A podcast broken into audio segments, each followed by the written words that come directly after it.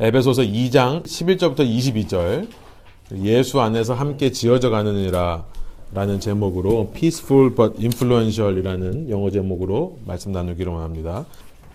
에베소서 이 장 십일 절부터 이십이 절까지의 말씀을 저와 여러분이 한 절씩 번갈아가면서 읽고 마지막 절 함께 읽도록 하겠습니다. 제가 이 장 십일 절 읽겠습니다. 그러므로 생각하라. 너희는 그때 육체로는 이방인이요 손으로 육체에 행한 할례를 받은 무리라 칭하는 자들로부터 할례를 받지 않은 무리라 칭함을 받는 자들이라. 그때 너희는 그리스도 밖에 있었고 이스라엘 나라 밖에 사람이라. 약속의 언약들에 대하여는 외인이요 세상에서 소망이 없고 하나님도 없는 자이더니 이제는 전에 멀리 있던 너희가 그리스도 예수 안에서 그리스도의 피로 가까워졌느니라. 그는 우리의 화평이신지라 둘로 하나를 만드사 원수된 것 곧 중간에 막힌 담을 자기 육체로 하시고 법조문으로 된 계명의 율법을 폐하셨으니 이는 이 둘로 자기 안에서 한 세 사람을 지어 화평하게 하시고 또 십자가로 이 둘을 한 몸으로 하나님과 화목하게 하려 하십니다. 원수된 것을 십자가로 소멸하시고 또 오셔서 먼 데 있는 너희에게 평안을 전하시고 가까운 데 있는 자들에게 평안을 전하셨으니 이는 그로 말미암아 우리 둘이 한 성령 안에서 아버지께 나아감을 얻게 하려 하심이라. 그러므로 이제부터 너희는 외인도 아니요 나그네도 아니요 오직 성도들과 동일한 시민이요 하나님의 권속이라. 너희는 사도들과 선지자들의 터 위에 세우심을 입은 자라. 그리스도 예수께서 신이 모퉁이 돌이 되셨느니라. 그의 안에서 건물마다 서로 연결하여 주 안에서 성전이 되어가고 함께 있겠습니다. 너희도 성령 안에서 하나님이 거하실 처소가 되기 위하여 그리스도 예수 안에서 함께 지어져 가느니라. 아멘. 네, 너무나 좋은 귀한 말씀입니다. 제가 오면서 아내한테 아, 말씀이 이렇게 좋은데 괜히 설교해가지고 말씀을 망치는 게 아닌가 라는 생각이 들 정도로 오늘 본문의 말씀 너무나 은혜롭고 너무나 귀중한 말씀입니다. 십일 절이 그러므로 라는 말로 시작하고 있죠. 그러므로 생각하라 라는 말로 시작합니다. 그러므로 기억하라. 원어의 뜻은 기억하라 라는 말입니다. 떠올려라, 상기시켜라 라는 말이에요. 그러므로 생각하고 기억하라. 우리가 살고 있는 이 세상은 참 볼거리가 많은 세상입니다. 티비만 해도 수많은 채널에서 수많은 쇼 프로그램, 드라마, 영화들이 쏟아져 나오고 있죠. 성경 읽은 시간은 없다고 하면서 재미있는 건 다 보고 있죠. 페이스북이나 인스타그램 다니다 보면 몇 시간이 훌쩍 지나가 버립니다. 소셜 네트워킹뿐만 아니라 어떤 블로그들, 뭐 미시 쿠폰, 미시 유에스에이 돌아다니다 보면요, 몇십 분은커녕 몇 시간은 훌쩍훌쩍 지나가 버립니다. 맛있는 것도 많고 구경할 것도 참 많은 세상이에요. 재미있는 것이 많을수록 우리는 생각하지 않습니다. 기억할 틈이 없습니다. 혹은 세상에서 열심히 살다 보면 공부하느라 일하느라 열심인 것은 좋습니다만 바쁘면 바쁠수록 우리는 생각하지를 못합니다. 기억할 틈이 없습니다. 오늘 본문 그 시작에서 사도 바울은 우리에게 신앙생활의 열쇠, 키, 비결에 대해서 말씀하시는데 그것은 생각하는 거라는 것을 말씀하세요. 기억하는 것을 말씀하는 겁니다. 무엇을 생각하고 무엇을 기억합니까? 저는 이렇게 표현하고 싶습니다. 나의 원래의 모습이 어떠했는지, 내가 원래 어떤 존재였는지를 생각하고 기억하라는 말씀으로 이해하고 싶습니다. 십구 세기 말에 미국의 아주 유명한 소설가죠. 마크 트웨인이라는 분을 여러분 아시죠? 이분이 쓴 왕자와 거지, The Prince and the Pauper. 아마 이야기를 우리는 잘 알 겁니다. 왕자가 거지가 되고 거지가 왕자가 돼서 살다가 끝에 가서 극적으로 자기의 본래의 모습을 찾는 이야기입니다. 마크 트웨인은요, 이 이야기를 통해 당시 고도로 산업화되어가는 이 사회를 풍자하는 겁니다. 마크 트웨인의 다른 소설, 톰 소여라든지 허클베리 핀에 나오는 주인공들처럼요, 이 왕자와 거지 역시 십 대 소년입니다. 이 마크 트웨인은 십 대 소년들을 주인공으로 참 많이 삼는 것 같아요. 왜냐하면 이 십 대 소년들을 주인공으로 삼아서 당시 성인들, 당시 어른들의 모습을 비판하는 겁니다. 제가 읽기에 이 왕자와 거지라는 소설은요, 우리의 본 모습을 잊게 만드는 이 세상의 분위기와 흐름을 비판하는 책이라고 저는 생각합니다. 왕자, 에드워드죠. 거지, 톰입니다. 이, 이들이 한 것이라고는 딱 한 가지밖에 없어요. 뭐냐면 자신의 옷을 바꿔 입은 겁니다. 생긴 것도 똑같지는 않아요. 닮았긴 했지만 다릅니다. 그런데 옷만 바꿔 입었을 뿐인데 어떤 일이 일어나죠? 그들 주위에 있는 어른들이요, 그들의 옷만을 보고 얼굴은 보지 않습니다. 그들의 본래의 모습은 상관없습니다. 옷만을 보고 거지를 왕자 취급하고 왕자를 거지 취급한다는 겁니다. 마크 트웨인은 그 얘기를 하고 싶어하는 것 같아요. 이런 어른들의 영향력으로 인해서 이 소년들마저 자신의 본 모습을 잊고 살아갑니다.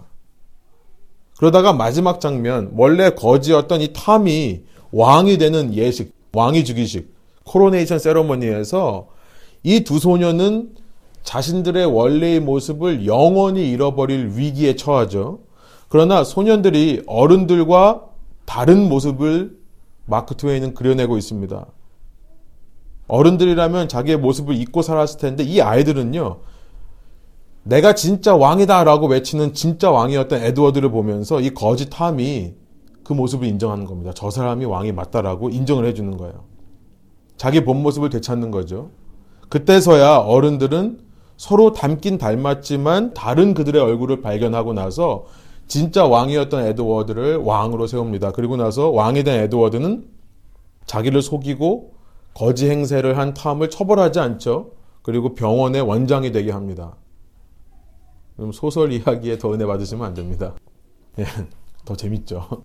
예, 바울은요, 지난 시간 살펴본 것 같이 에베소서 이 장 일 절부터 십일 절에서 우리는 본래 허물과 죄로 죽었던 시체 같은 존재였다라고 말씀합니다. 시체였기 때문에 아무 행위도 할 수 없었던 존재들입니다. 그러나 일방적인 하나님의 풍성한 은혜로 말미암아 구원을 얻게 되었음을 선포했습니다.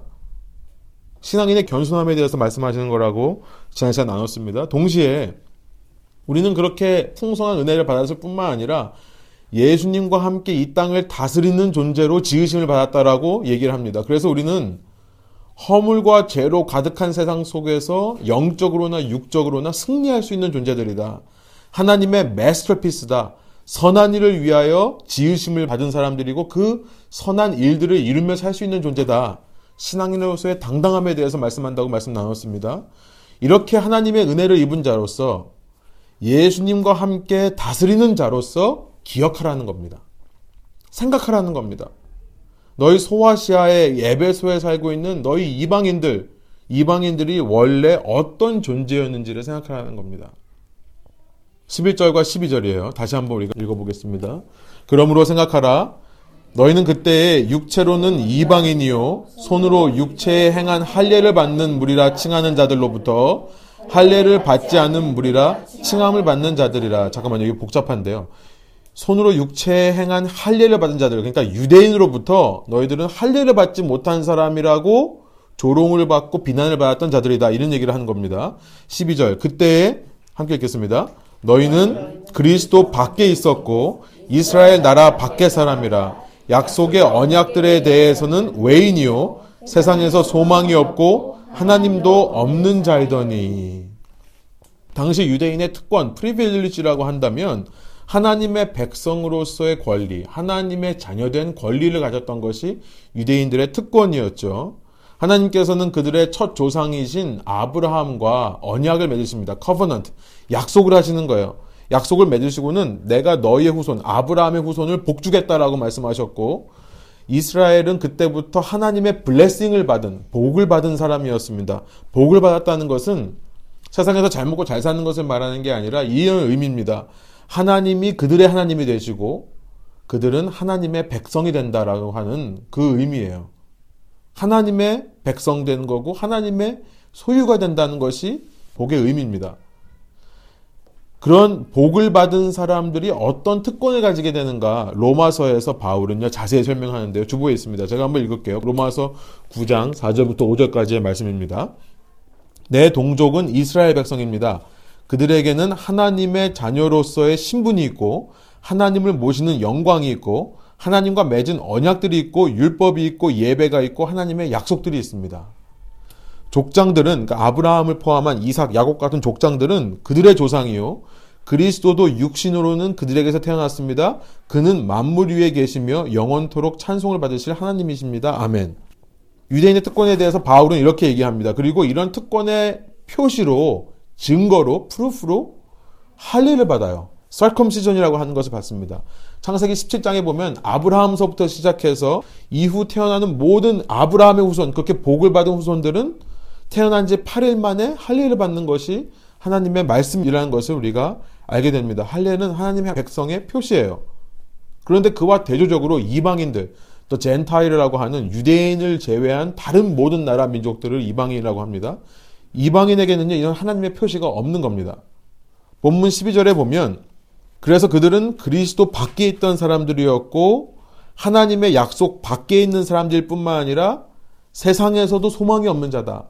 그리고 하나님이 없는 자다. 아테오스라고 하는데 여기서 영어에 에이티스트라는 말이 생겨났죠. 에이티스트, 불신자였다.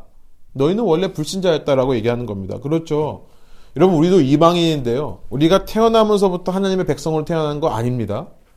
여러분, 모태신앙이라고 하는 것은 존재하지 않는 신비로운 존재입니다. 저는 유니콘 같은 거라고 생각해요. 많은 사람들이 있다고 믿지만 환상 속에서나 있는 존재가 모태신앙인입니다. 그런 것은 없습니다. 여기에 있는 우리 모두는요, 태어나면서부터 하나님 믿는 사람 없습니다. 누군가에게서 복음을 전해 듣고 인생의 어느 한 시점에서 나를 향하신 그 하나님의 조건 없는 풍성한 은혜를 깨닫고 겸손함으로 믿음을 갖게 된 자들이 바로 우리 신앙인들이에요. 그 전까지 우리는 모두 불신자였던 겁니다. 바로 그걸 생각해내라는 거예요. 그거를 머릿속에서 끄집어내라 라고 말씀하는 겁니다. 그것을 기억해내라. 당시 유대인들은요, 하루 세 번씩 하나님께 기도하면서 하나님께서 나를 이방인이 아닌 유대인으로 태어나게 해주신 것을 감사했다고 말씀드렸죠. 그들은 그렇게 하나님의 자기들을 향한 은혜를 찬양하던 사람들이었습니다. 하나님의 백성인 것이 너무나도 감사하면서 동시에, 그러나 그들은요, 이방인들을 그들의 삶에서 철저히 분리해냈습니다. 이방인들의 집에도 가지 않았고요. 이방인이 앉았던 자리에도 앉지 않았고요. 길을 지나가다가 이방 여인이 애를 낳는 모습이 있어도 절대 도와주진 않았습니다. 왜냐하면 이 땅에 이방인이 태어나는 것은 아무 의미가 없는 것이라 생각했기 때문에 그래요. 유대인들은 자신이 하나님의 백성이라는 것을 오해한 거죠. 구약 성경을 자세히 읽어보면 하나님께서 이러라고 이스라엘을 택한 것이 아니라는 사실을 알게 됩니다. 실은 할례란 주보에 있습니다만 몸이 아니라 원래 마음에 받아야 되는 할례인 거예요. 그런 말씀을 모세 시대 때부터 이미 말씀하셨습니다. 나중에 시간 되시면 집에 가서 한번 찾아서 읽어보시기 바랍니다. 교만하여진, 그래서 굳어버린 마음을 제해버리고 겸손하라라는 의미로 말씀하시는 거예요. 너희가 하나님의 백성으로서 어떤 우월의식을 갖고 있으면 안 된다.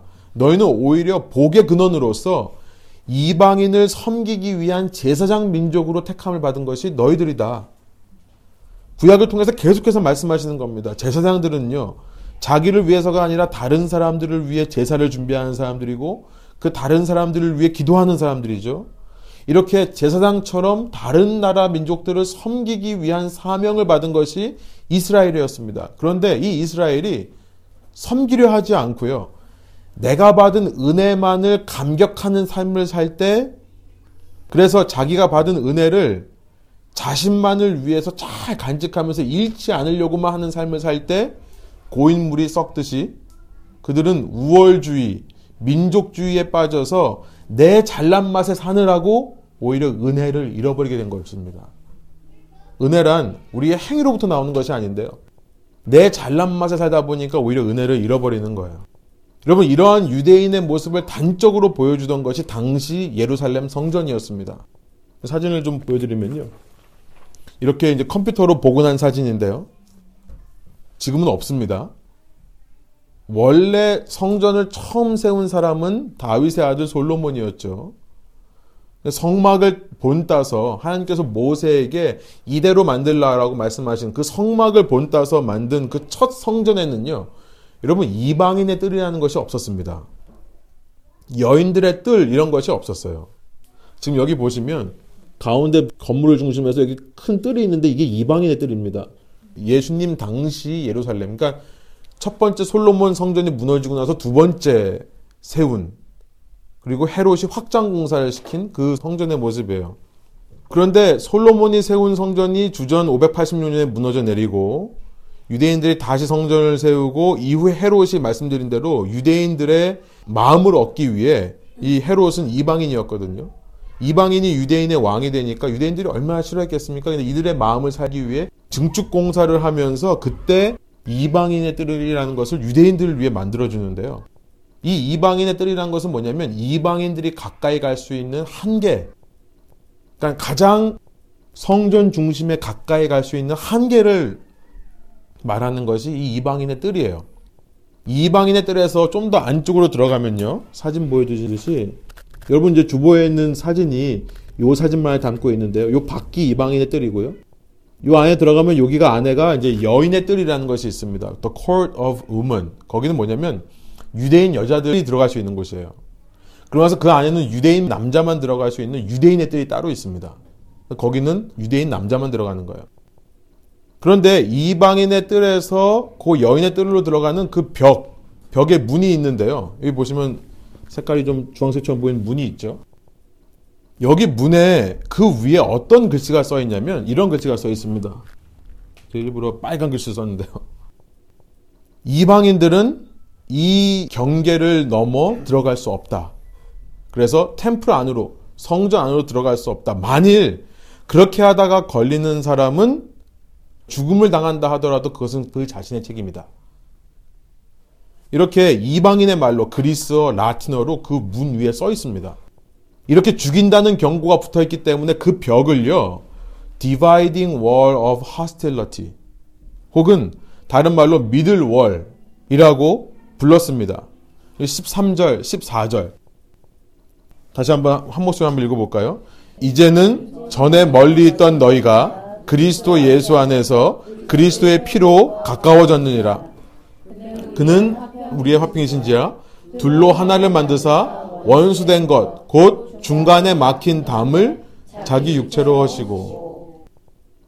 당시 이 편지를 읽던 에베소에 있는 이방인 성도들이 이 십사 절의 말씀을 읽으면 그동안 자기의 마음속에 이렇게 답답하고 체한 것처럼 느꼈던 것이 확 내려가는 그런 느낌을 받았을 것입니다.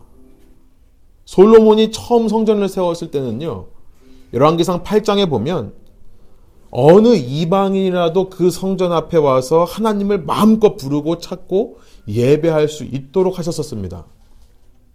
그런데 마치 어떤 맛집을 알아낸 사람이 그 맛집을 공유로 해가지고, 공유하지 않고요, 비밀로 해가지고 자신들만 먹고 다닌다면서요. 왜냐면 사람들이 많이 몰리면 그 맛이, 질이 떨어진대요. 그러는 것처럼 하나님을 알고 하나님을 예배하는 은혜를 받은 유대인들이요, 그 은혜를 자신들만 누리기 위해 이 벽을 세운 겁니다. 그리고 그 속에서 이방인들은 속에서 무슨 일을 하는지를 모르는데요, 그 속에서 자기네들끼리 모여서 예배하고 찬양하는 모임을 가졌던 거예요. 오늘날 기독교가 이런 모습이 아니기를 원합니다.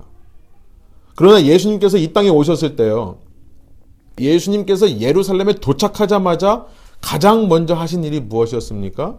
바로 이 성전의 이방인의 뜰에 들어가는 겁니다.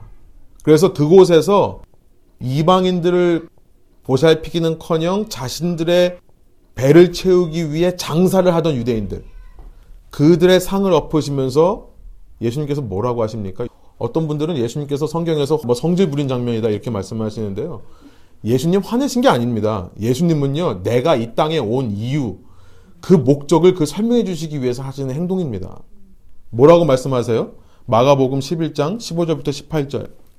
제가 읽습니다. 그들이 예루살렘에 들어가니라. 예수께서 성전에 들어가서 성전 안에서 매매한 자들을 내쫓으시며 돈 바꾸는 자들의 상과 비둘기 파는 자들의 의자를 둘러 엎으시며 아무나 물건을 가지고 성전 안으로 지나다니면 허락하지 아니하시고. 그리고 나서 십칠 절에 우리 함께 읽겠습니다. 이에 가르쳐 이르시되 기록된 바 내 집은 만민이 기도하는 집이라 칭함을 받으리라고 하지 아니하였느냐. 너희는 강도의 소굴을 만들었도다 하시매. 예. 그러면서 십팔 절에 보면 이제 대제사장과 서기관들이 듣고 예수를 죽이려고 하는 그런 장면이 나옵니다. 예수님께서는요, 지금 이사야서 오십육 장 칠 절을 인용하시면서 내 집은, 성전은 만민, all nation, 유대인만이 아니라 모든 민족이 하나님을 향해 기도하는 곳, 하나님을 예배하는 곳이 성전이다라고 말씀해 주시는 거예요. 이스라엘이 잃어버렸던 그 사명, 소명, 이스라엘이 회복되어서 회복된 은혜가 이방인들에까지 전해지는 이사야서의 모든 예언, 이 모든 예언이 이제 예수님을 통해 이 땅에 이루어짐을 알려주시는 겁니다. 그래서 오늘 본문으로 돌아와 보면요, 십사 절부터 예수님께서 그 벽을 허무시기 위해 무슨 일을 했는가를 다시 한번 우리 이방인들에게 말씀해 주시는 겁니다. 우리 십사 절 다시 한번 읽어보겠습니다. 그는 우리의 화평이신지라 둘로 하나를 만드사 원수된 것 곧 중간에 막힌 담을 자기 육체로 허시고 법조문으로 된 계명의 율법을 폐하셨으니 이는 이 둘로 자기 안에서 한 세 사람을 지어 화평하게 하시고 또 십자가로 이 둘을 한 몸으로 하나님과 화목하게 하려 하심이라. 원수된 것을 십자가로 소멸하시고 또 오셔서 먼 데 있는 너희에게 평안을 전하시고 가까운 데 있는 자들에게 평안을 전하셨으니 이는 그로 말미암아 우리 둘이 한 성령 안에서 아버지께 나아감을 얻게 하려 하심이라. 무슨 말씀을 하고 있는 겁니까? 지금 유대인인 사도 바울이요, 이방인 성도들을 향해 놀라운 선포를 하는 겁니다.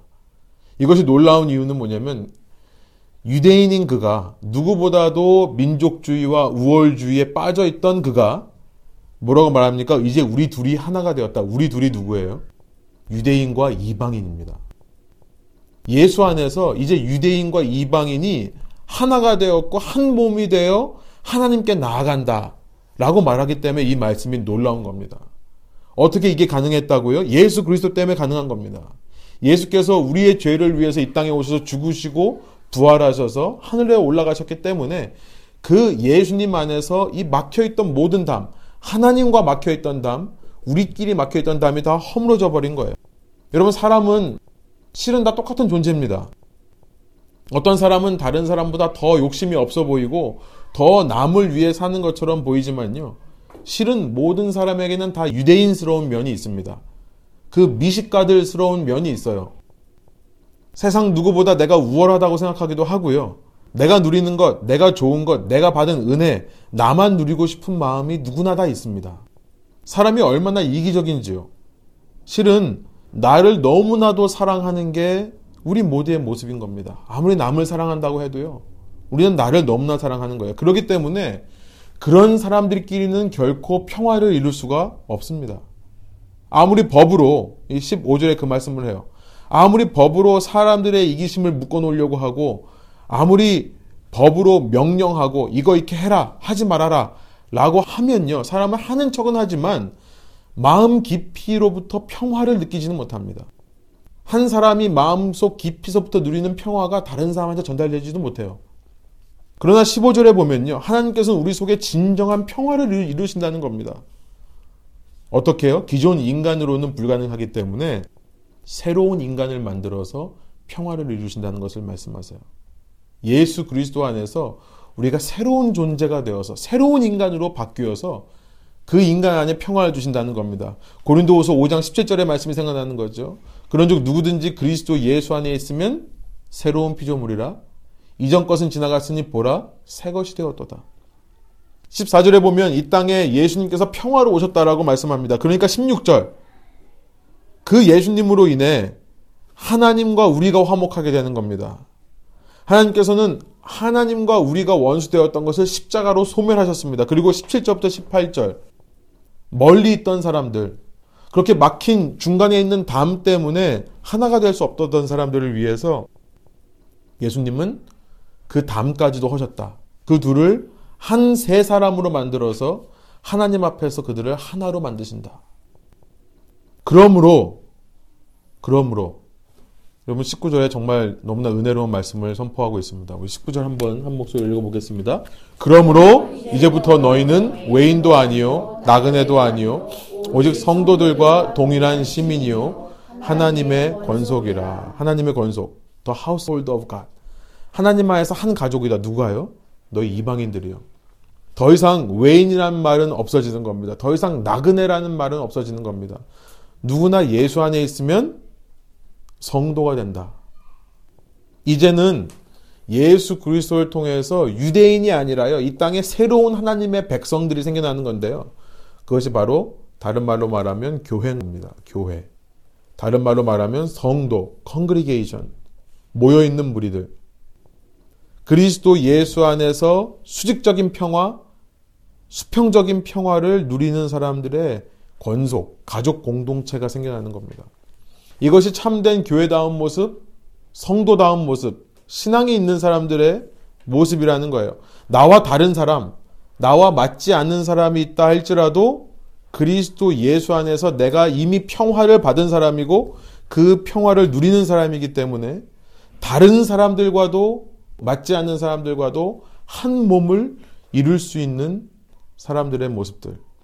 여러분, 결국 예수님께서 이 땅에 오셔서 하신 모든 일을 한마디로 정리한다고 한다면, 곧 다른 말로 말하면 기독교의 신앙 전체를 한마디로 정리한다고 하면 저는 이렇게 표현하고 싶어요. 리모델링이다 라고 말할 수 있을 거라 생각합니다. 예수님께서는요, 이전 건물을 허무시고 새로운 건물을 만드시는 겁니다. 이전 성전, 그렇게 서로 벽을 나누고 가르고 분리해야, 다른 사람을 따로 세퍼레이트 시키고 분리시키고 아이솔레 시켜야지만 거룩함을 유지할 수 있는 기존 성전의 구조를 다 허무시고요, 새로운 성전을 일으키시는 겁니다. 서로가 서로 위에 세워지는 전혀 다른 구조의 건축물을 만드시는 거예요. 이십 절부터 이십이 절, 제가 다시 한번 한 목소리를 읽습니다. 너희는 사도들과 선지자들의 터 위에 세우심을 입은 자라. 그리스도 예수께서 친히 모퉁이돌이 되셨느니라.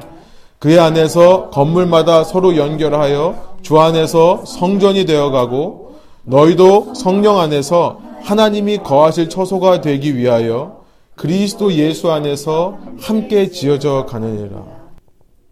더 이상 거룩을 위해서 나눌 필요가 없습니다. 이제는 뭐예요? 서로 쌓여가기만 하면 되는 거예요. 예수 그리스도를 코너스톤 삼아, 중심 삼아 하나씩 하나씩 돌덩이가 올려지는 완전히 새로운 구조의 건축물입니다. 한국의 첨성대 같은 건물이라고 할 수 있을까요? 여러분, 에베소서 이 장의 본문 말씀이 우리 신앙의 이 기독교의 깊은 진리를 얼마나 잘 표현하는 말씀인지 이제 확실하게 아실 겁니다. 그런데 중요한 포인트가 있습니다. 우리가 질문하지 않을 수 없는 질문이 있는 거예요. 뭐냐면, 어떻게 그렇게 서로 하나가 될 수 없던 유대인과 이방인들이 하나가 될 수 있냐는 거예요. 어떻게 내가 매일의 삶 속에서 나의 직장에서 만나는 사람들과 나의 가족들과 교회 안에 교회 식구들과 다른 사람과의 모든 대인관계 속에서 어떻게 내가 이런 평화를 이루고 하나 되는 모습으로 살아갈 수 있을까?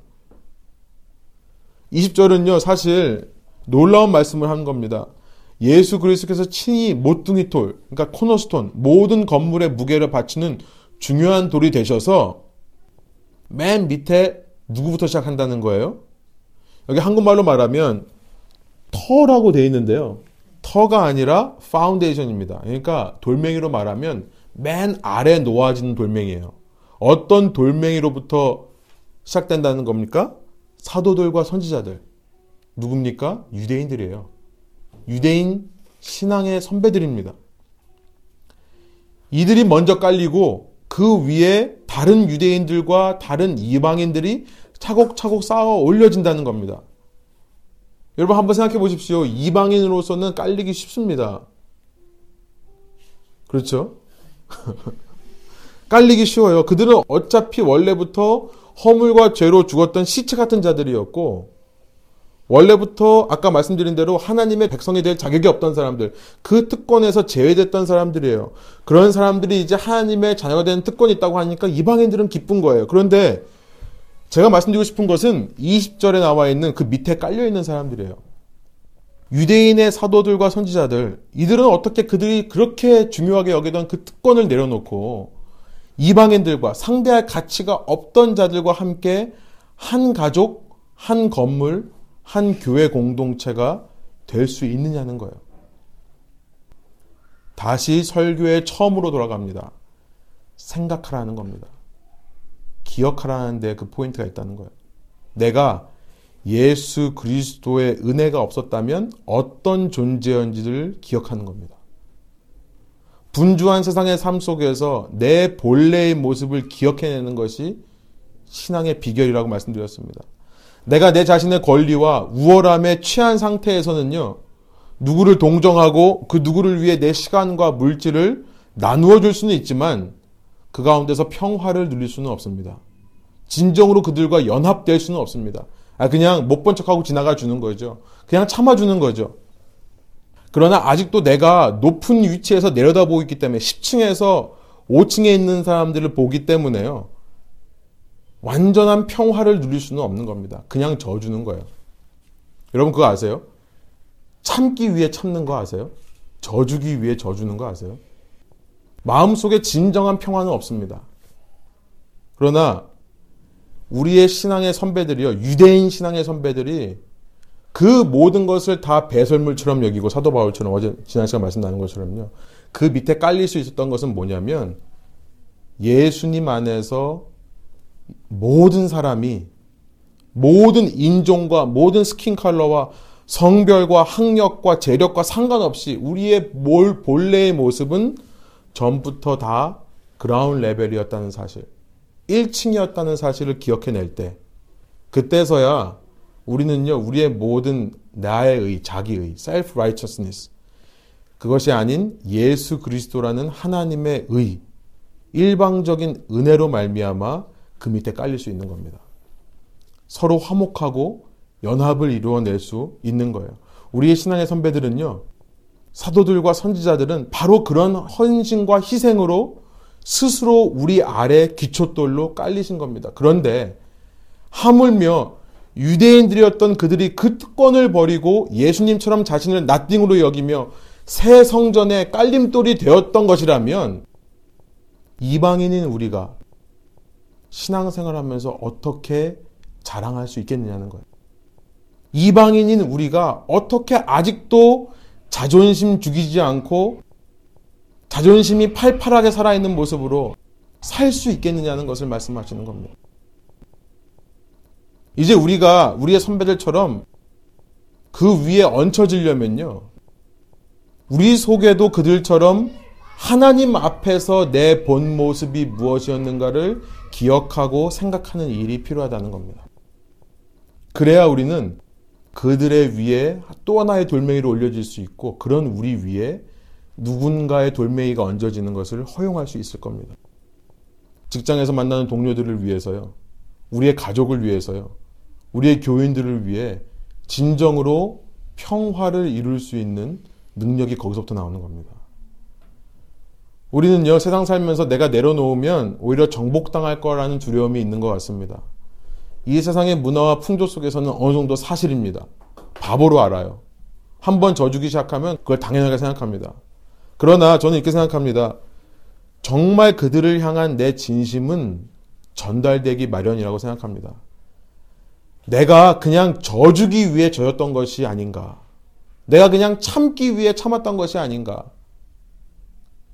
거기서 벗어나세요. 내가 정말 져주기 위해 져주는 게 아니라 정말 사랑하기 때문에 져준다면, 내가 그냥 참기 위해 참는 게 아니라 정말 사랑하기 때문에 참아준다면, 여러분 저는 그들이 조금 조금씩 우리의 진심을 알 거라고 생각합니다. 평안을 입은 자들이라면 여러분 그 평안은요 전달될 수밖에 없어요. 내가 평안을 만들어내면 전달되지 않습니다. 몰라줘요. 그러나 내가 받은 평안을 전달된다고 한다면 여러분 예수님께서 주신 평안이기 때문에요, 평안의 영향력은 반드시 정해지게 되어 있다는 것. 소원하러 끼우면요, 여러분 모두가 날마다 생각하며 사시는 신앙인 되기를 원합니다. 기억하며 사시는 여러분 되기를 원해요. 하나님 앞에서 내 본래의 모습이 무엇이었던가. 여러분 그럴 때 우리가 가지고 있는 모든 억울함 혹은 우리가 가지고 있는 어떤 서운함까지도요, 우리는 깨닫게 되는 겁니다. 아, 사실은 내가 내 본 모습을 망각하고 내가 대단한 존재라고 착각했기 때문에 내가 서운해하는 거구나, 억울해하는 거라는 사실을 깨닫게 되는 것이고요. 여러분 그렇게 내가 내 본 모습을 발견할 때 얻어지는 평안이 내 안에 있다면요, 그것은 누군가에게 선한 영향력을 줄 수밖에 없다는 사실을 여러분 믿으시고 그런 삶을 살아가시는 저와 여러분 되기를 원합니다. 마지막으로 지난주에 읽었던 고린도전서 십오 장의 말씀을 다시 한번 읽겠습니다. 삼십일 절부터 삼십사 절의 말씀인데요. 형제들아, 내가 그리스도 예수 우리 주 안에서 가진 바 너희에 대한 나의 자랑을 두고 단언하노니 나는 날마다 죽노라. 내가 사람의 방법으로 에베소에서 맹수와 더불어 싸웠다면 내게 무슨 유익이 있으리요? 죽은 자가 다시 살아나지 못한다면 내일 죽을 터이니 먹고 마시자 하리라. 속지 말라. 악한 동무들은 선한 행실을 더럽히나니 깨어 의를 행하고 죄를 짓지 말라. 하나님을 알지 못하는 자가 있기로 내가 너희를 부끄럽게 하기 위하여 말하노라. 내가 사람의 방법으로 에베소에서 싸웠다면 내가 무슨 유익이 있겠는가? 오히려 하나님으로부터, 예수님으로부터 전해지는 평안만을 바라보며 그 평화의 능력을 끼친 사도 바울처럼 여러분의 인생이 그런 평안의 사도, 피스메이커의 삶 되기를 간절히 소원합니다. 함께 기도하시겠습니다. 이 시간 들은 말씀을 기록하면서 우리 함께 좀 조용히 하나님 앞에서 우리의 마음을 돌이키고 감사하고 주님과 대화하는 시간을 갖겠습니다. 함께 기도하시겠습니다. 제가 기도하겠습니다. 하나님, 저희는 우리가 하나님을 믿게 되고 하나님을 알게 된 것이 너무나 감사하고 당연하지만 그 속에 수많은 사람들의 희생과 헌신의 모습이 있었다는 것을 잘 인식하지 못하고 살 때가 너무나 많이 있습니다. 주님께서 나에게 주신 은혜는 정말 너무나 나를 향해서 당연하게 베풀어 주셔야 되는 은혜라고 생각을 하고, 그 은혜를 받은 자로서 또 누군가에게 은혜의 영향력을 끼치기 위해 죽고 희생하기보다는 내 받은 은혜만을 지키려고 노력하다가 어쩌면 유대인들처럼 우월주의와 혹은 민족주의에 빠져서 하나님이 보시기에 선하지 않은 모습으로 살아가는 것이 우리의 인생의 모습인지도 모르겠습니다. 그러나 말씀을 통해 정말 기독교의 핵심 진리가 무엇인지를 다시 한번 말씀해 주시니 감사합니다.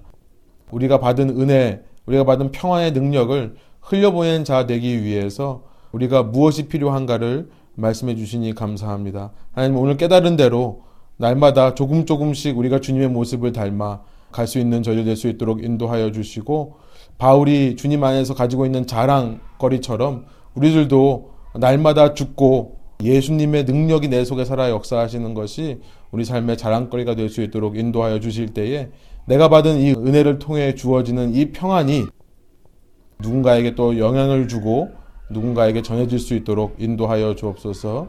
먼저 내가 새로운 건축물이 되어서 나누는 것을 통해 거룩을 이루는 것이 아니라 내가 죽고 내 위에 누군가를 우리가 섬겨주고 사랑함을 통해 진정한 거룩함을 회복하는 이 시대에 꼭 필요한 크리스천 될 수 있도록 인도하여 주옵소서. 감사드리며 예수 그리스도의 이름으로 기도합니다. 아멘.